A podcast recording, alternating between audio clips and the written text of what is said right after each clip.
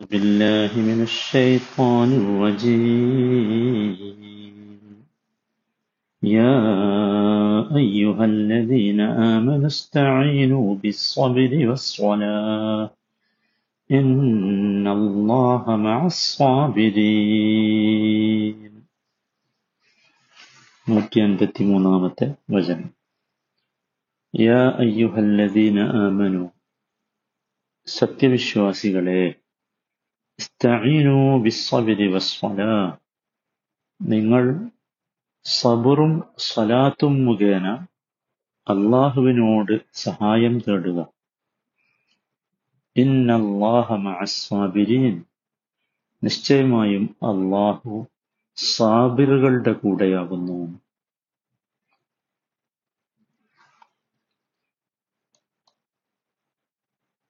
സുബ്ഹാനഹു വതആല മനുഷ്യനെ സംബോധന ചെയ്യുമ്പോൾ യാ അയ്യുഹല്ലദീന ആമനു എന്ന് സംബോധന ചെയ്യുമ്പോഴുള്ള വ്യത്യാസം നമ്മൾ നേരത്തെ വിശദീകരിച്ചതാണ്.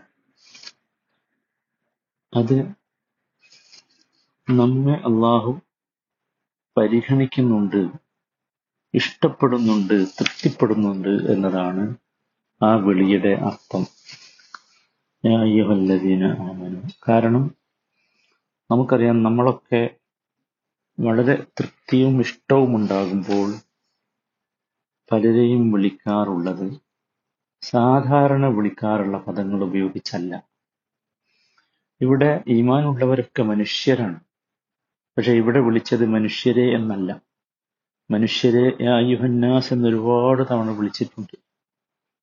ഇവിടെ അങ്ങനെയല്ല വിളിച്ചത്. ഇവിടെ കുറച്ചുകൂടി ഇഷ്ടത്തോടു കൂടി സ്നേഹത്തോടു കൂടി പ്രാധാന്യത്തോടു കൂടിയാണ് വിളിച്ചത്. അതിന്റെ കാരണം ഈമാൻ എന്ന ഗുണം ഈ സമൂഹത്തിനുണ്ടായി എന്നതാണ്. അപ്പൊ ഈ വിളിയുടെ ഉള്ളിലുള്ളത് ഈ വിളിയുടെ സംബോധിതരായി വരിക ഈമാൻ എന്ന ഗുണം ലഭിച്ചവരാണ്. ഇങ്ങനെ സ്നേഹത്തോടു കൂടി വിളിച്ചു പറയുന്ന കാര്യം എന്താണ്? ഇസ്തഈനൂ നിങ്ങൾ സഹായം തേടണം. സഹായം തേടണം നിങ്ങൾ. ഇസ്ത്യാനത്ത് അതാണ്. സഹായം തേടല. ഇസ്തീനൂ നിങ്ങൾ സഹായം തേടണം. അതും സ്നേഹത്തിന്റെ രണ്ടാമത്തെ അടയാളമാണ്. നിങ്ങൾ സഹായം തേടണം എന്ന് നമ്മളോടൊരാൾ പറയുമ്പോൾ അയാൾ നമ്മെ പരിഗണിച്ചിട്ടുണ്ട് നമുക്ക് പ്രാധാന്യം നൽകിയിട്ടുണ്ട്. എന്നാണ് അർത്ഥം നിങ്ങൾ ഒറ്റയാകരുത്. നിങ്ങൾ ഒറ്റയല്ല ഒറ്റയാകാൻ പാടില്ല. എന്ത് എങ്ങനെ സഹായം തേടണം അതാണ് അള്ളാഹു സുബ്ഹാനഹു തആല ഇവിടെ പറഞ്ഞത്. ബിസ് സബർ സബർ മുഖേന. സബർ കൊണ്ട് സഹായം തേടണം. അള്ളാഹു സുബ്ഹാനഹു തആല നമ്മളോട് ആവശ്യപ്പെടുകയാണ്. അതുപോലെ വസ്വലാ സ്വലാത്ത് കൊണ്ട്.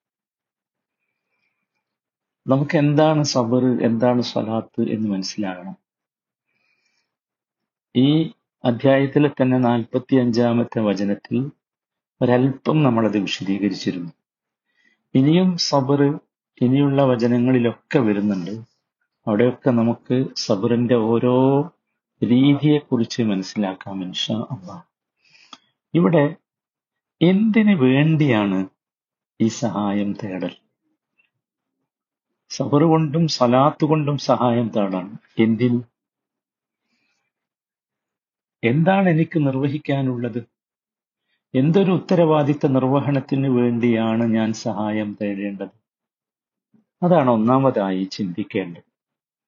അള്ളാഹു താല നമ്മളോട് നമ്മുടെ സൃഷ്ടാവ് നമ്മുടെ ഇലാഹ് നമ്മുടെ റബ്ബ് എന്ന നിലയ്ക്ക് എന്തൊക്കെ ആവശ്യപ്പെട്ടിട്ടുണ്ടോ അതിനെല്ലാം അതിനെല്ലാം അള്ളാഹു നമ്മളോട് ചില കാര്യങ്ങൾ കൽപ്പിച്ചിട്ടുണ്ട്. ചില നടപടികൾ നമുക്ക് നിർദ്ദേശിച്ചു തന്നിട്ടുണ്ട്.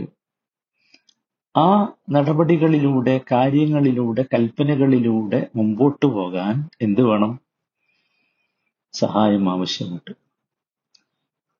അല്ലെങ്കിൽ ഞാൻ പതറിപ്പോകും.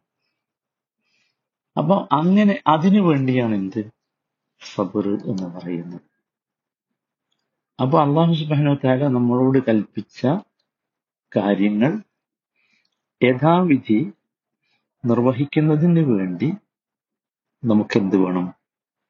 സബർ വേണം. സബർ കൊണ്ടുള്ള സഹായം തേടൽ വേണം. സ്വലാത്ത് കൊണ്ടുള്ള സഹായം തേടൽ വേണം.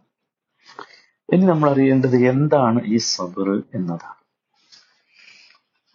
എന്താണ് യഥാർത്ഥത്തിൽ ഈ സബർ? സബർ എന്ന് പറഞ്ഞാൽ ക്ഷമ എന്നാണോ? സഹനമെന്നാണോ അതല്ലെങ്കിൽ സഹിക്കുക എന്നാണോ? എന്താണ് സബർ? സബർ എന്ന് പറഞ്ഞാൽ നമ്മുടെ മനസ്സുമായി ബന്ധപ്പെട്ട ഒരു വികാരമാണ്. അത് ക്ഷമയല്ല സഹനമല്ല സഹിക്കയല്ല. മറിച്ച് അതൊരാനന്ദമാണ്. ഒരാനന്ദമാണ് നമ്മുടെ മനസ്സിനെ സഹോദരങ്ങളെ കൺട്രോൾ ചെയ്യേണ്ട ബാധ്യത നമുക്കുണ്ട്.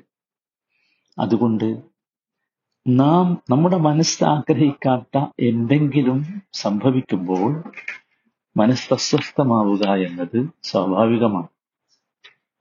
അത്തരം ഘട്ടങ്ങളിൽ മനസ്സിനെ നാം കൺട്രോൾ ചെയ്യണം. അങ്ങനെ കൺട്രോൾ ചെയ്യുമ്പോൾ നമുക്കൊരാനന്ദം ലഭിക്കും. ആ ആനന്ദമാണ് യഥാർത്ഥത്തിൽ സബർ എന്ന് പറയുന്നത്. ഇമാം അലി റളിയല്ലാഹു തആല അൻഹു ഒരിക്കൽ അയൽവാസികളോടുള്ള ബാധ്യതകളെക്കുറ്റി അദ്ദേഹത്തോട് ചോദിക്കപ്പെട്ടു. അദ്ദേഹം പറഞ്ഞു നിങ്ങൾ കരുതുന്നുണ്ടാകും നിങ്ങൾ നിങ്ങളുടെ അയൽവാസിയെ ദ്രോഹിക്കുന്നില്ല അല്ലേ? അതാണ് വലിയ ബാധ്യത എന്ന്. നിങ്ങൾ കരുതുന്നുണ്ടാകും ആ അയൽവാസി എനിക്കനുഭവിക്കുന്ന പല ഉപദ്രവങ്ങളിലും ഞാൻ സബർ കാണിക്കുന്നു. അതാണ് ഏറ്റവും വലിയ കാര്യം എന്നാൽ അയൽവാസിയുമായി ബന്ധപ്പെട്ട വിഷയത്തിൽ നിങ്ങളോട് ആവശ്യപ്പെടുന്നത് ഇതൊന്നുമല്ല. ഇതൊന്നും യഥാർത്ഥത്തിൽ സബറുമല്ല.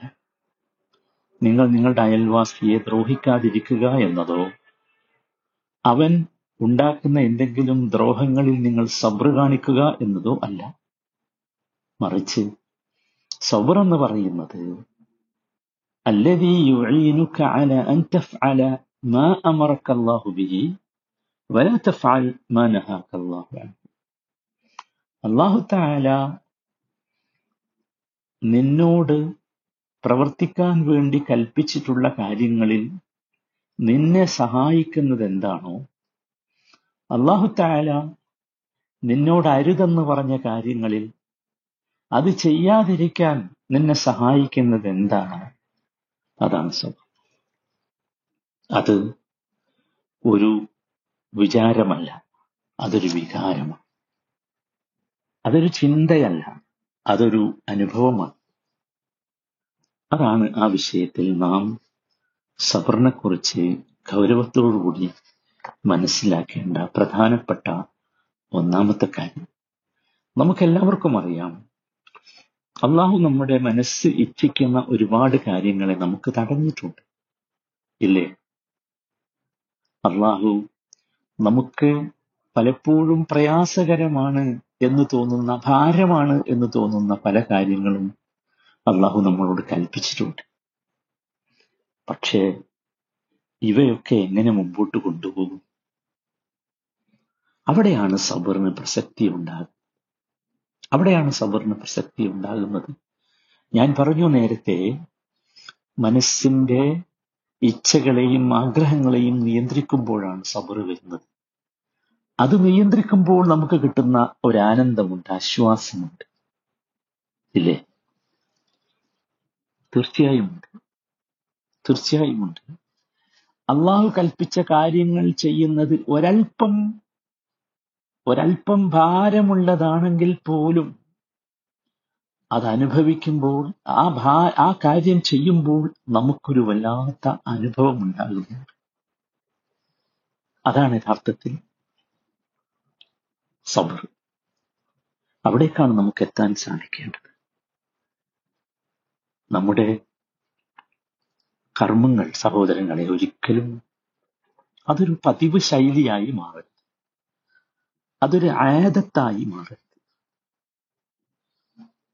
ആയതത്തായി പതിവായി മാറുമ്പോൾ അതിൽ യഥാർത്ഥത്തിൽ ഒരു അനുഭവവും ഉണ്ടാകുന്നില്ല. ഇല്ലല്ലോ. ഒരിക്കലും ഉണ്ടാകുന്നില്ല. മറിച്ച് ചെയ്യുന്ന ഇബാദത്തുകൾ നമുക്ക് ഇഷ്ടത്തോടുകൂടി സ്നേഹത്തോടുകൂടി ചെയ്യാൻ സാധിക്കണം. നോക്കൂ നബിസല്ലാഹു അലൈഹി വസല്ലമ ബിലാലിനോട് അദാനിന്റെ സമയത്ത് പറയുന്ന വാചകം അരിഹ്ന ബിഹായ ബിലാൽ എന്നാണ്. ബിലാലെ സ്വലാത്ത് കൊണ്ട് ഞങ്ങൾക്ക് നീ സമാധാനം നൽകണം ഈ കാമത്തോ വാങ്കോ ഒക്കെ കൊടുക്കാനുള്ള കൽപ്പനയാണ്. അരിഹ്ന ബിഹ അല്ലെ? ഇന്ന ആളുകൾ എന്താ പറയാ?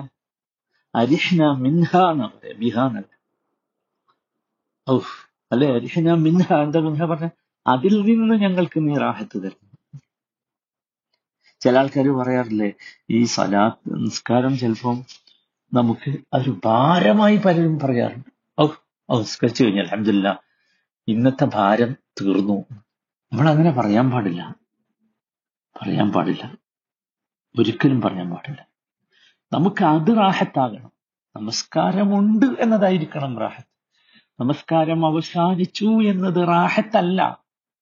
മറിച്ച് അത് അതാണ് ഭാരമാകുന്നത് കഴിഞ്ഞല്ലോ. എന്തുകൊണ്ടെന്ന് ചോദിച്ചാൽ നമസ്കാരം എന്ന് പറയുന്നത് അള്ളാഹുവിന്റെ മുമ്പിൽ നാം നിൽക്കുകയാണ്.